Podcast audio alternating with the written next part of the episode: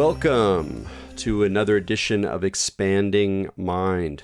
I'm your host, Eric Davis, continuing our conversations about the cultures of consciousness. A couple of weeks ago, I did a, a presentation here in San Francisco at uh, Other Cinema, which is a series of wild and wacky uh, films curated by Craig Baldwin, uh, a wonderful underground filmmaker who uh, specializes in assemblage films, uh, building up films from uh, other films in a cut and paste kind of manner. He has an enormous uh, collection of oddball uh, cinema, and he brings some of that spirit into the series. I've done a lot of talks over there over the years, even though I'm not a filmmaker, but um, I've enjoyed. Uh, giving talks where I show clips from a lots of different sources and kind of weave it together. And this one was on uh, Jack Parsons, the uh, now much better known rocket scientist come uh, thelemic magician uh, whose exploits uh, are are now featured in the CBS uh, series um, Strange Angel, uh, which itself is based on uh, one of the good biographies on Parsons that came out uh, about ten years ago, a little bit less. Um, and it was a it was a great opportunity for me. I've been fascinated with Jack Parsons since I first heard about him in the early 1990s. Um, one of the things I was talking about in my in my uh, presentation was um, just sort of how he kind of entered into popular consciousness, and, and for so long he was very very underground. Uh, for a while, it was pretty much only remembered by by folks in, in the OTO and, and very deep esoteric uh, Los Angelinos. Uh, and then in the late 80s, early 90s, uh, a book of his writings came out. Um, his story became mentioned or became part of the lore uh, around L. Ron Hubbard, uh, who uh, was uh, Jack's magical partner in the 1940s before uh, Dianetics and Scientology was born. And indeed, there's some interesting conversations to have about the influence that uh, Thelema and magic had on Parsons' kind of cybernetic Gnostic, Gnostic religion. Um, that was another source, and then another one was in uh, Mike Davis's book City of Quartz, and Mike Davis is a, a, a leftist uh, critic of, uh, of of all manner of things, including architecture and cities. And City of Quartz is about the history of of Los Angeles and the and Southland in general, and you know, a pretty pretty bitter tale. He's not particularly interested in uh, curious religion or mysticism or uh, speculative uh, fantasy. Uh, but for him, Parsons did represent a sort of oddness or weirdness inside of the, the politics and, and technological politics of Southern California uh, uh, because Parsons was one of the uh, figures who founded the Jet Propulsion Labs, JPL. And so he represents a certain time when American industry was kind of figuring out how to how to make really robust connections with uh, educational institutions. In this case, Caltech, which while Parsons didn't go to Caltech, uh, he did his research under its auspices with another uh, Caltech student named Frank Molina. Uh, so he represents an interesting period in the kind of history of Southern California development of the what we would now call the military-industrial complex, and the fact that there's uh, you know, a wild, uh, uh, sexually liberated, uh, fantastical, a little bit over the top magician at the heart of that story is kind of about as allegorical a tale as you need to uh, tap into the weirdness of, of California and particularly Southern California. So anyway, uh, I was very uh, interested uh, to talk about uh, the TV show Strange Angel and to talk about some other films, uh, including Craig Baldwin's own film, which I just want to throw out there called Mock Up on Mu. Uh, it's again one of these assemblage films made up of clips of a lot of other uh, recognizable and largely unrecognized films, um, but it's woven in with the whole story of Parsons and Cameron and L. Ron Hubbard in kind of a fantastical way that uses the story as a way to critique uh, power, politics, and um, you know other features of the kind of California mindscape. So it's very worth uh, checking out if you're interested in experimental film. But one of the things that really interested me about Parsons, and I've written a couple of articles about him uh, for different publications, uh, studied him for a while. But um, in watching the the, the new uh, the new show or relatively new show uh, in particular, is just that this is the most closely focused representation of of Thelema, of, of Aleister Crowley's religion and the ritual practices uh, of, of, the OTO that we've really had in anything like the mainstream. And, you know, again, one of the major themes of this podcast for the last eight years has been my sort of alternately gleeful and woozy shock at how at how quickly and deeply uh, formerly underground or esoteric topics have become part in some way of the the mainstream. I'm not really sure if the mainstream exists anymore, but it's on CBS. It's on you know Strange Angel was on the sides of buses. Uh, and for those of us who have been interested in this stuff from a more esoteric perspective, this whole transition is, again, very strange. It's kind of marvelous, and it's also often produces a kind of wooziness as the story gets distorted, as it inevitably does. So I thought nothing uh, would be more fun to do than to talk to uh, someone who's in the OTO, who is a scholar of Thelema, a scholar of Crowley, who knows knows the tale inside and out, uh, and and to you know talk about the representations of of Thelema and Parsons' life, and to kind of meditate on why Parsons is such an interesting figure from not just a magical but just a general cultural perspective. Uh, and I couldn't think of anyone better than uh, than uh, Richard Kaczynski, who. Um, wrote a great uh, biography of Aleister uh, Crowley, Perdurabo, the life of Aleister Crowley, and written a number of things about Thelema. And I, I, I saw him do some uh, talks and presentations at the Esoteric Book Conference in Seattle a number of years ago and really enjoyed uh, his energy. Uh, his combination of, of humor and scholarship was, was one that I uh, uh, could quite take to. So I thought it would be pretty fun to talk to Richard. So, uh, Richard, thanks for joining us on Expanding Mind. Oh, it's a pleasure to be here. So let's just start off a little bit with the uh, the TV show. You know, I, I think I, when we talked about this before, I said we have to make an agreement that we can carp about the the, the all the things they get wrong, like up to a certain point, and then we got to move on because, you know, both of us, I'm sure, have all sorts of uh, quibbles and, and issues. But before we even get into that, just I don't know, just talk a little bit about, uh, you know, you've been you've been in, uh, interested in Thelema for decades, and you know, been in the order for decades. It's it's a major part of your life. What was it kind of like for you and folks you knew to just even know that this TV show was coming out, that there was going to be, you know, that it must have been a sort of strange. Uh, kind of slightly surreal process to, to see like the you know the mainstream Hollywood world really get down and, and try to represent uh, the OTO. Oh, absolutely. And I think uh, it would be fair to say that even before any footage or anything was released, that people, but I know at least, the reaction was very guarded. And the reason for that is there have been a number of documentaries done on Aleister Crowley over the years, and they're almost universally, I mean, with the exception of one, um, just horrible. So uh, there just seems to be this inability for people to get this right.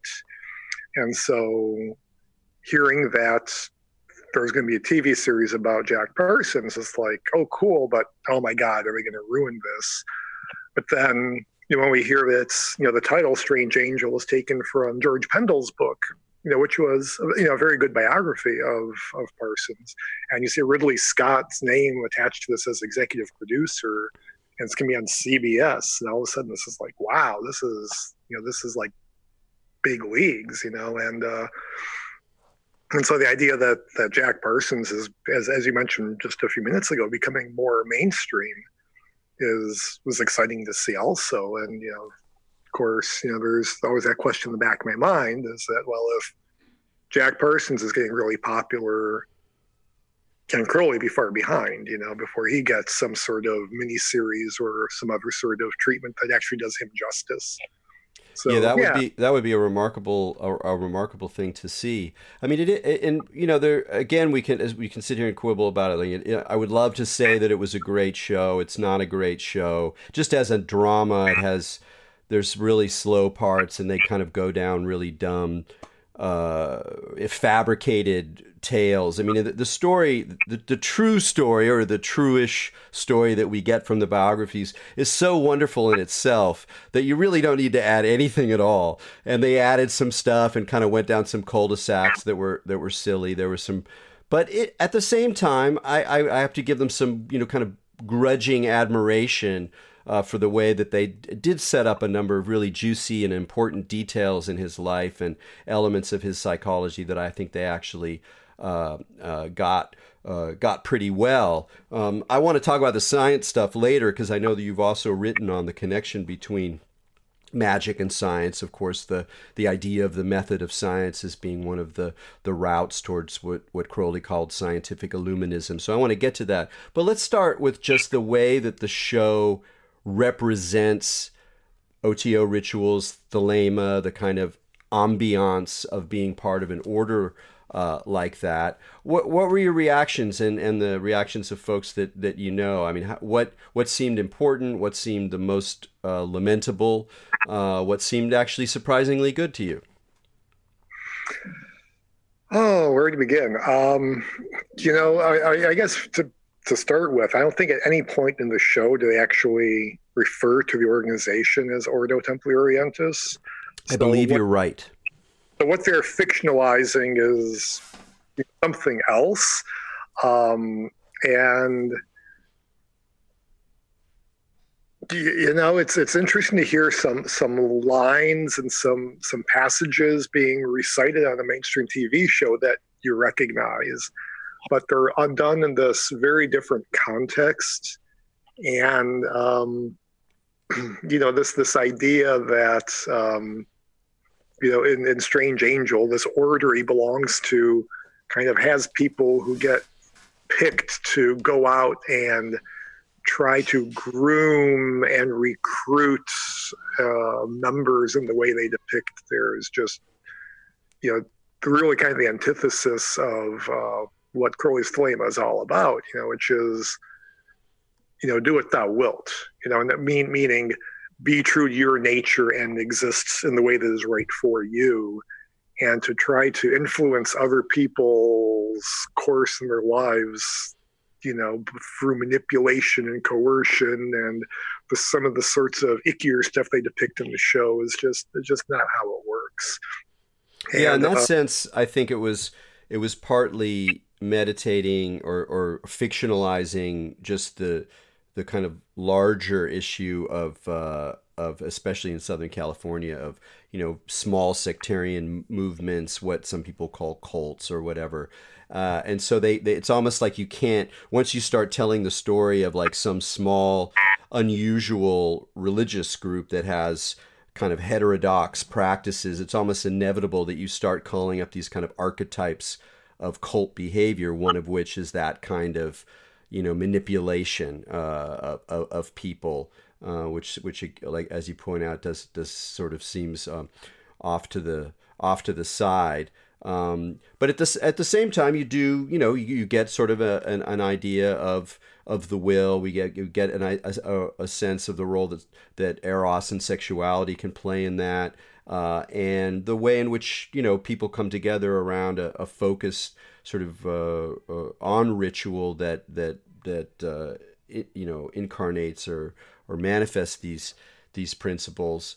Um, so I, I kind of ended up looking at it as, as actually a sort of interesting meditation on what it means to kind of pursue spiritual growth or one's own uh, psycho spiritual development through the context of one of these strange kinds of groups. So whether or not they got the details right or wrong, um, I also thought it was actually kind of an interesting way of showing how, for example, different people have very different motivations to being there, but in some sense, to be part of a group like that is to share other people's, you know, interpretations of of what it is, and of course, there's always going to be uh, multiple interpretations. Yeah, absolutely, and um, you know, and, and again, if uh, if you kind of squint at this, look a little sideways at it, you can you you you see the resemblances, and and then as you say, the details may may be off, but the general theme um, is there, and you know, I can I can acknowledge you know that some of the fictionalization that happened is there to give each of the characters their own arcs that they go through, um, and even though those may not those arcs you know say for the character susan may not necessarily represent what actually happened to the real life person that she represents for dramatic and storytelling purposes. It you know it, it makes for a satisfying story you know and so there's that balance between um, accuracy and faithfulness and making good television i suppose. Um, yeah, what, what, what, did they get right? What, what do you think? What were you What were you pleased to see? Even if it was not entirely correct, like leaving aside the correctness of it and acknowledging that obviously we're going to be in this realm of fictionalization, and you know the same thing happens with the scientific story. They get the bare bones right, but there's lots of things that are that are made up. Uh, uh, but nonetheless, you still it's still a representation that goes out. It, it, it, has a role in people's lives that that it didn't before. So, what were you happy to see? Um, in in that representation? Um, yeah, I think I think the um, thing that I was most satisfied with is is the arc for the the character Susan, um, who by Guyver represents you know Helen, his you know, Jack Parsons' uh, first wife. Um, but um, you know when you first meet her and she is very devout and religious, you know they're kind of setting up this conflict between her faith in what Jack, you know, uh, winds up getting involved in, and and while that, you know, the the previews, you know, kind of set, you know, kind of set off warning bells with things like, "Have you ever seen True Evil?" and things like that. Like, oh my God, are they, how are we going to paint, you know, this, you know, Thelema in this? That by the end of the season, that she starts coming around um, and, and, and so that that that journey from her um, devout family upbringing to finding some value in this philosophy that at first seemed very repugnant to her, um, I thought was was a good thing to see that that there there there is that she did find something of value in it after all. Yeah, and of course, one of the in the, the way that the show tells the story that that a lot of her transformation comes about uh, through a, a, personal relationship or kind of a, a, close relationship with the, the leader of the group, uh, who they call Alfred, uh, based on uh, or, on Wilfred Smith, um, portrayed by Greg Wise, and it's a pretty good. I, I like his performance as a certain kind of not just Magus, but a sort of a, gr- a group leader who has a, kind of charisma and a kind of confidence and um, even though there's some odd kind of fun elements where he takes photographs of people to like determine yeah. how how like realized their personality is, which is just I mean it's kind of fun. It's just goofy, um, but but in, at the same time, some of the conversations were really interesting, and I thought he was a pretty good. Uh, uh, had a pretty good performance, and and but I, I am kind of curious how do you have a sense of of of Wilfred Smith and what kind of personality he had? What kind of what kind of vibe he had. I, that's one thing that I've, I've never really gotten from the material that I've read. You know, Parsons, you, you get a sense of his kind of con, conf, conflicted but rich and sometimes sometimes adolescent and sometimes brilliant kind of personality from from reading through the histories. Wilfred Smith has always been a little bit more uh, unclear to me. Um, do you see him as a as a as a kind of powerful spiritual leader? What kind of character was, was he? Um, you know, it's I, have not met him, so it's hard to say. Uh, but it's it's kind of funny because I remember when I was first working in Perdurabo, um, I, I, spent a, a, month at the, the Warburg Institute at the University of London, where you know the, the largest collection of Crowley's papers are kept, and there's you know all these letters from uh, W.T. Smith there, and you know, it's kind of funny because you you read through these letters of Smiths and Parsons and Regina Kahl and all these other folks who were, you know, Helen and all these other folks who were part of that the California group, or what they wrote to Crowley and him back, and uh, to later and got like pull out these photo albums of those people, and you can. It's almost like you, you can look and say that's that's him. You know, you, you don't even need to be told that's that's Wilfred. You, you just you just kind of know. And um, so my impression, which is all I can really tell you, is that Smith was seems to me to have been a quietly hardworking and devoted person. Um, and I think quiet perhaps is the thing that comes across to me that he wasn't this outgoing, charismatic sort of figure like Jack was. And I think perhaps that's why um, Crowley came to favor Jack over Wilfrid um, as the, as a leader for the the Agape Lodge uh, in California. Um, but he was but he was nevertheless hardworking. I mean, uh, Smith had uh, moved to Detroit in the 1910s to, to be with Crowley and to work in, with him on publishing at that time. Um, you know, you used his attic space as a temple uh, for OTO in, in California. And um, when, you know, Crowley would lay into him mercilessly, um, you know, he just kind of took it off to a great deal until, you know, there's points where he finally just snaps back, but that's just not that's not really his way. Oftentimes, other people would like write these nasty grams back to Crowley on his behalf. uh, but, but even even when they came to a breaking uh, of you know um, you know parting of the ways, um, it was just with a lot of sadness. You know, it wasn't with a lot of you know there was certainly some bitterness, but it wasn't like you know a, a, lot of passion or anger in, in Wilfrid that came through in his letters. It was just uh, you know, just the, the disappointment of someone who basically devoted his life to this movement and feeling kind of mistreated and not appreciated um, from someone who was managing from a distance, you know, across the ocean and not really seeing um, what he was, you know, sacrificing for it. It's yeah, really- you know, i have always been interested also, and I'm curious to hear what you what you think since you've you've traced uh, Thelema in America. You you wrote a book about that Detroit scene and all the, the, the stuff went that went down there. But it it always kind of interested me that you know when when when Crowley died, that the the most the, the place where Thelema was mo- most alive was was in California, and you know as a his, I'm a historian of California, I'm kind of fascinated with what I'm with what is sort of unique or singular about about California. And to me, even though there are prosaic reasons that the Agape Lodge wound up there. Um, you know, in terms of people moving around, da, da, da, da. It also there also seems to be some kind of symbolic weight there that there's no accident that this is where we see this these rich characters, including some of the people, the actors, John Carradine, people who would who would show up at the lodge, or Harry Hay playing playing organ. You know, goes on to found the Mattachine Society, and so there's there's this sense of a crossroads of, of culture, not just esoteric seeking, of which there was a lot in California, but also uh, experiments with, with with sexual relations, with with polyamory, with uh, drugs. That there was a way in which these these there was it was just such a fertile environment for that.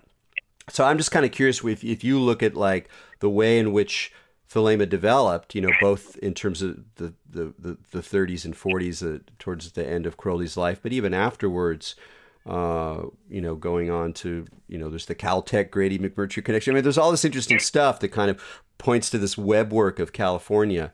Uh, and I'm just, I'm curious how you, how you think about that in, in terms of the history of Thelema. Yeah, well, I mean, I, I guess I think um, that that you do have this nexus of people who were very creative in different ways, and that and whether that be you know, as you alluded to earlier, the the um, the beginnings of an alliance between academia and government in terms of developing technology, whether it be the science fiction community and and the and the dreamers that are part of that, um, and and then again the experiments with sexuality and, and, drugs and spirituality. I mean, it seems like a uh, uh, yeah, a very natural melting pot where uh, there would be, you know, a critical mass of people that were interested uh, and uh, in in something like OTO.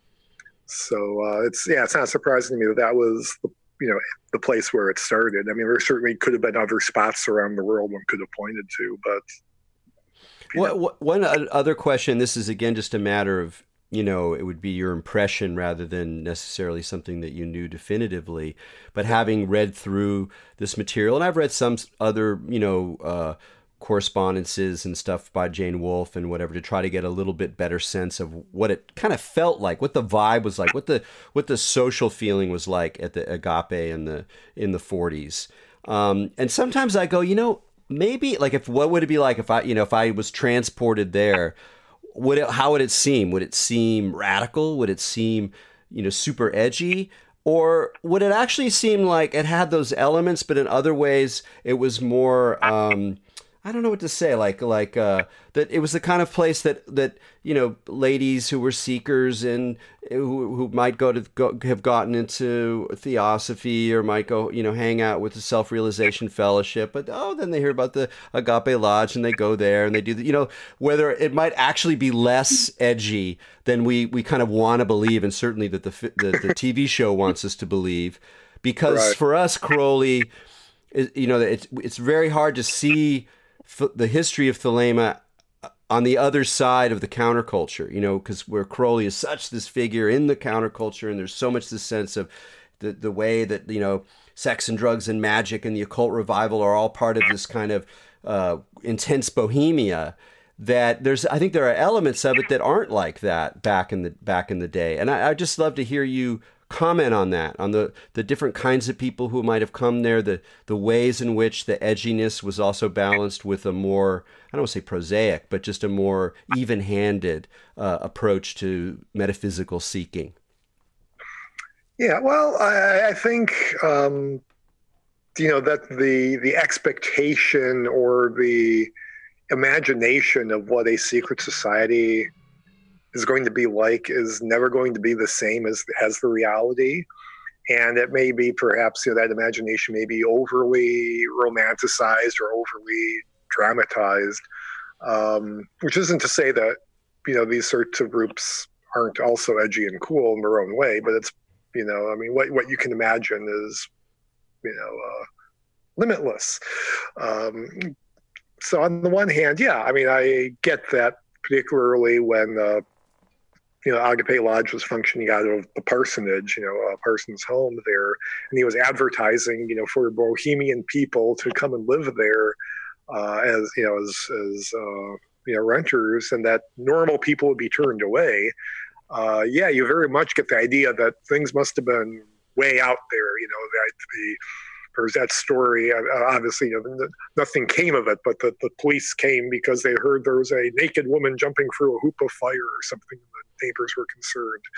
Um, but on the other hand, you know, if you read an account of the history of that period, and um, Martin Starr has a book called The Unknown God, which is kind of a biography of uh, W.T. Smith, but also kind of a just biography of that whole California movement um, you know, you get the sense that there's, you know, they're they're doing initiation ceremonies, and these ceremonies require, you know, paraphernalia. They do require memorization. There's paperwork that goes with this.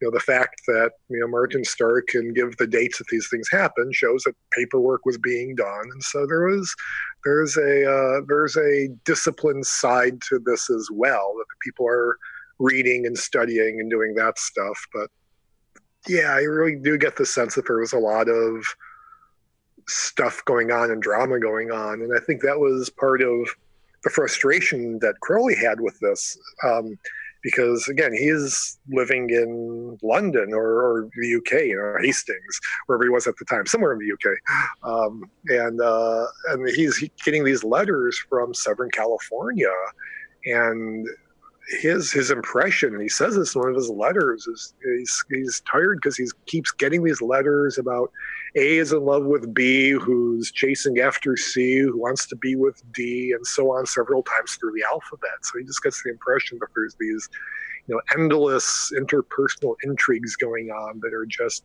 ripping it ripping the community apart.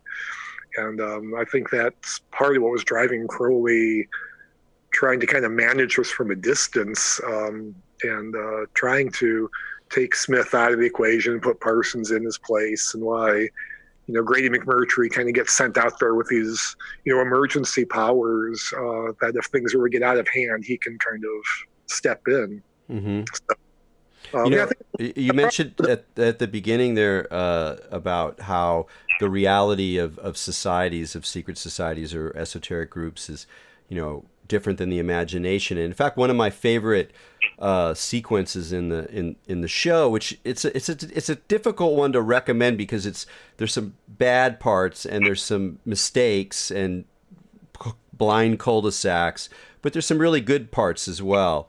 Uh, and one of the ones I really liked is when they go to um, a ritual at their at this lodge, and you know, he's Jack's kind of in a bad mood. He's like he can't decide whether to take a, um, his mundane job's uh, offer of a, a, a promotion to manager, and he's sort of grumpy. And you see him like he notices like the ceilings leaking, and then there's a he runs into one of his his fraters, and the fraters like you know baking the cakes to use in the ritual and he's like late and you you get a really you know as someone who's participated in in esoteric groups, and I'm sure you can agree, there's the way in which the, the kind of mundane enters in, and it can be deflationary in some ways, but it also is really kind of humanizing and actually in a way it, it, it makes it even more kind of real. Um, but it's this really interesting balance because so many people initially maybe are attracted to these things just for the fantasy, for the imagination, for what it can. And of course, that's part of why we're there. Is like, what is what is the imagination? What is fantasy? Let's how do we manifest it? How do we like intensify it? But at the same time, it requires changing the light bulb, and you know the carpet stain and you got to fix the. You know, it has this kind of mundane quality that's sort of charming in a way. And I thought they did a nice job actually of kind of balancing that, so it wasn't all the all the all the kind of drama. Yeah, well, it's kind of funny because one of my reactions to seeing the this dramatization of this ritual is that there's the one point where, you know, the the, the one ritualist pulls out a sword and cuts, uh, you know, just literally tears in half this this veil, and I could think that would never happen. You know how much it would cost to replace that veil every week. so that's like, it. That's it. I love that. Rooting on you know this fantastic drama. Absolutely, you know, abs- absolutely. Uh, well, I, and I'm curious, like, you know, I know there's not an official, you know, OTO stance on Parsons, but I've read, you know, very mixed approaches. You know, some people in the end go, you know, these are things that happen in his life much later than the series shows, but if you take the whole arc of his life when he leaves the lodge and goes out on his own or whatever, and some people are like, you know, actually, in the end of the day, he was kind of a blowhard, kind of a lousy magician. He didn't really follow the rule, you know, whatever. And yet, he's also this very charismatic figure who is now, you know, a, a pop culture figure uh, to some degree. Um, so I, I, I, can I can only imagine that there's some ambivalence around how Jack Parsons functions as a kind of avatar representation of Thelema in the popular imagination, you know, regardless of this particular show, but just as sort of a figure that people think about, a figure that people know. Um, so, how does he kind of function, at least as you see it, uh, within the kind of you know uh, panoply of of of of Thelema and uh, of the OTO?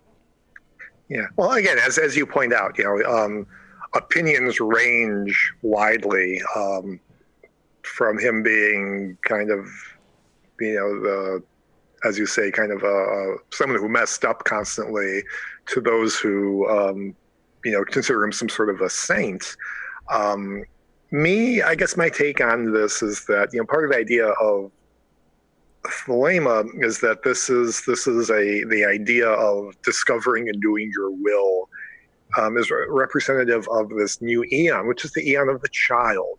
You know, and children are undisciplined, they're impetuous, they're impulsive. And in that sense, Jack Parsons seems to embody those characteristics uh, in both his science and his magic. Um, and, and that's not necessarily a bad thing because I think it's this when he brings that to his science, you know, he to the rocketry, you know, he he doesn't play by the rules because he's self-taught and he doesn't know the rules. But at the same time, that means he doesn't know to think this is not this is not possible. You know, he can he can dream and he can imagine things, and then go to his other colleagues and say, "How can we make this happen?" You know, it's in much in the same sense that it's, you know, people who grew up watching Star Trek you know see communicators and things like this and and and they say i want that in the world. You know it's it's dreamers who make things you know who come up with ideas and scientists who then make them happen. And jack was kind of like straddling you know both of those things. He had the ideas that he wanted to see happen um, and he had just enough of the the science to kind of get there. And um, you know with his magical work um, you know the the there's you know the Babylon working, which seemed to have a result. If you believe the story about Parsons in the boat, you know, uh, which we can get into a first time, you know, that had a result. But you know, the thing is, Parsons as a magician or as a writer didn't really have that much influence in his lifetime. But I really think what's important about him is not necessarily what he brought to Thelema, but who he brought to Thelema um, you know, because it was Helen that he introduced, and Helen would then go on to marry Wilfred Smith, and even and, and she would be instrumental in reviving OTO, and she ran Thelema Publications in the 70s and 80s, sold uh, you know Crowley editions um, you know as a bookseller and and as an antiquarian bookseller as well. So she was a, a really important figure. He introduced Grady McMurtry to the OTO, and as a Grady who again had these emergency powers to restart OTO um, if he needed to take control, and that's those emergency powers that he used, you know, in the '70s to restart OTO. Um, you know, Marjorie Cameron. Um, you know, I have a I have a colleague by the name of Chris Judica who who gave a presentation in Barcelona this summer about how between her artwork and her collaboration with Kenneth Grant and the inauguration of the Pleasure Dome, kind of became the archetype of, of Babylon to a whole generation of magicians. So these people that, that Jack brought were were immensely important. And it's I think it's fair to say that if there would if there was no Jack Parsons, there would be no OTO today. Um, because it's those people he brought to ensure that it stayed alive. Uh, yeah, that's that's really fascinating. I hadn't I hadn't thought about that. It makes a lot of sense. Although I, I also agree with you that, that Cameron, I mean, she's being more recognized now, but but in terms of an inspiration and a link between that period and the later, uh, you know, count, bohemian counterculture, uh, she's so important, and she influenced not only magicians but but uh, but artists as well. So some of you know some of the really vital uh, art that came out of that that era, you know, Wallace Berman and and and, and on, uh, those guys were, were influenced by her uh, as well, and and you know, thankfully she's now coming to be appreciated as this as the remarkable artist that she was. Uh, as well. So it really becomes a, a very rich uh, story. So you, you'd been talking, you mentioned, and I, I, agree with you very much that there's a really interesting relationship between Parsons' magic and Parsons' science in the sense that he brought a similar kind of sense of, of impetuous imagination, of a refusal to be limited. Uh, uh, and you know this was seen in the rocketry not only in that he was self-taught and he was more interested in experiment than in theory but also just even and in the 1930s even to imagine that rocketry was possible as the the show correctly actually the show does a better job with the science than it than it does with Thelema, although I still think it does an okay job with with both. Um, and they, they they bring that forward that it was just that a lot of you know real scientists in the 1930s thought that rocketry was ridiculous. So just even to be able to think that was possible to take those those fantasies that were as much a part of science fiction as they were a part of technological possibility, uh, and then to run with it was was really remarkable. Uh, and so, I, but I'd like to talk to you a little bit about that connection between science and magic, because of course it goes a little deeper than just his spirit of impetuousness. Because one of the things that Crowley talks about is that as the method of science that. Uh, uh, that along with the, the religious aim, there's a kind of scientific methodology or a kind of empiricism, a kind of theory and experiment that is intrinsic to at least modern uh, the the kind of modern occult current that that Crowley you know gets in motion in in many ways, um, and I you know that's definitely in Parsons' own mind, and it's interesting to go through his writings and to find places where he he both sees a connection between magic and science and then kind of insists on a, on a, on a division between them. And he kind of does he kind of does both. Uh, but it raises this deeper question about the role of science in the modern occult, and in particular in Thelema. So I know you've written a bit about this. You've written about uh, you know a piece on on on the method of science, and you are you have done social science. You've done work with with with medicine. You you know you're aware of scientific practice. You you participated in those those kinds of knowledge practices as well. How do you characterize that connection uh, between magic and science, at least in a in a in a Thelemic context? Well, as you point out, I mean Crowley had this motto, the method of science, seeing with religion, um, as characterizing his his approach to things. Um, scientific illuminism, you know, was another phrase that he used and um, his definition of magic, you know, is that it's the art and science of causing change to occur in conformity with will. And that definition itself, while it's it's very broad, in, in his book Magick in Theory and Practice, Crowley even says that the act of blowing one's nose is an act of magic because you are doing something in conformity with your will. And and using that broad definition, yeah, I mean, doing science is also magic. Doing anything is magic. You know, uh, there's a great quote from Alan Moore uh, talking about how writing, you know, art is magic because you, know, you a writer writes words on paper and people read these things and they experience, you know, you know, a change in their consciousness and they have visions and things like that as a result of the written word. And while he's talking about people reading fiction, visualizing it, you know, the idea that this the process of creating that is an act of magic also is interesting. But none of that really gets into the science piece of it. Uh, but yeah, Crowley throws out certain certain you know bits that you know the idea that one needs to keep a, a diary, a journal, uh, a record of one's experiments in magic, so that one can go back and, and kind of evaluate you know the conditions in which things worked or did not work and uh, he's he encourages this pragmatic approach that you know what works for him may not work for you. So the key is keep this record do experiments and find out what works for you. And then once you figure those things out keep doing that. Um, you know there's a whole lot of other considerations you know with the scientific method that you know crowley doesn't get into but that one could also extrapolate on. Um, you know, and that's kind of been you know like the, what I what I do in my talks and the, the article that you reference.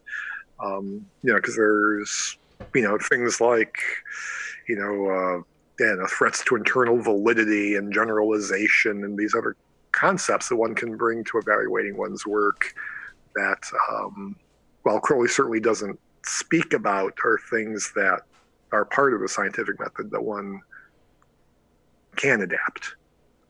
Yeah, it's funny. I'm thinking about uh, one of the, the connections that I found between the, the science and magic and Parsons, uh, which is that you know with with the rocketry, part of what what was was uh, made it obsessive for him was just the fun of blowing things up, and it was uh, there was a, and they they do a decent job of representing this in the show where there's conflict where if to really make the, the, the technology work, they're going to have to just actually stop shooting things into the sky, but but create uh, a jet that's just stationary and then they have to measure it and so it's not as fun. And so Parsons is complaining and sometimes he'll just go and shoot off a rocket just for the heck of it because he wants that explosion. He wants that whole that imaginative uh, excitement even when it's really no longer it's not really appropriate for the, the pure science that they're working on which requires more theory more equations et cetera et cetera.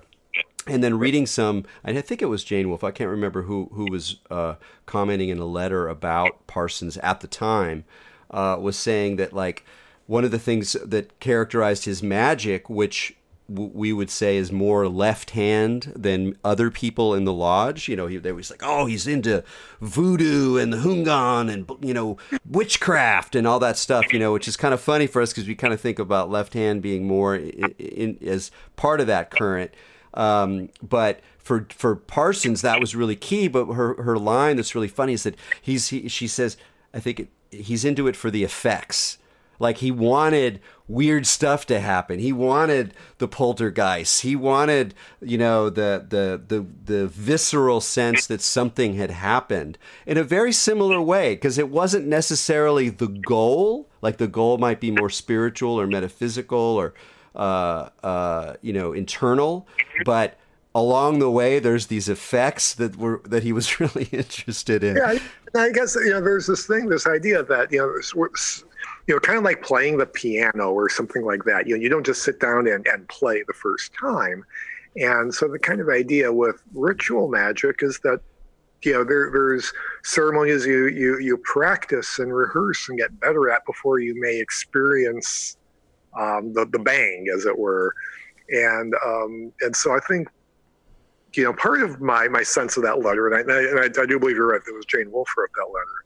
Um, is that there's an impatience there that he's trying this thing, trying that thing, and that's not giving me the bang. That's not giving me the bang. Let me try something else. And he's just kind of casting about, trying anything, just searching for something that will give him the experience that he's looking at. Because the the the uh, the more disciplined approach of be patient with this is just uh, you know was you know was was not was not his preferred way of doing things. Yeah, not his clearly not his personality. Hey, I just realized I've always had a question, and I may be wrong, so you know, forgive me if I'm if I misunderstood.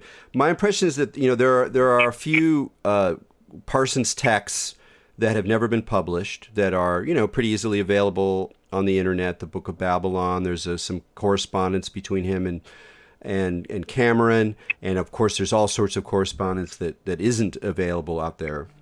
And as far as I understand it, that that the bulk of that material, if not all of it, is uh, that that the the OTO controls the rights to, and so why isn't there like a really excellent, you know, footnoted, super tight uh, book that collects these unpublished writings and puts it in context. I mean, you know, Hymenaeus Beta is a great editor and a great scholar, as well as you know, a, a very important figure. And I'm kind of curious: is there some reason that that's not there? Or maybe I don't have the story right because it just seems like, especially now, what a great way to really kind of go, okay, Parsons a figure. Let's really look at what he's writing. Let's analyze it. Let's show where it, the faults of it, how it fits into uh, esoteric history. Um, and I just want that book. so I'm curious uh, whether anything like that's in the works. Um, you know, I, I don't know for a fact whether or not OTO owns the copyright to the writings of Jack Parsons. I, I, I don't know. Um, but I do know that there have actually been two collections of his essays published. Um, there was in the 80s, I believe, um, a, a paperback that came out from New Falcon, if I remember correctly, but it was called Freedom is a Two Edged Sword.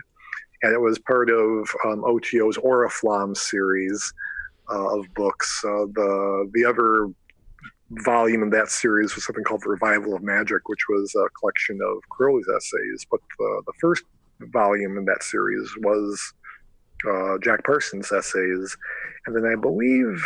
Yeah, there's another one too. I can't remember the other yeah, one. There's one that there was a, a like a black mm-hmm. hardcover with a photo of uh, Jack on the cover in his trench coat, put out by uh, Titan Press, and that may also be called "Freedom is a Two-Edged Sword." Um, I'm, I'm not sure if I'm remembering the title of that one correctly, but that was again another collection of his essays. So that's those those books are out there.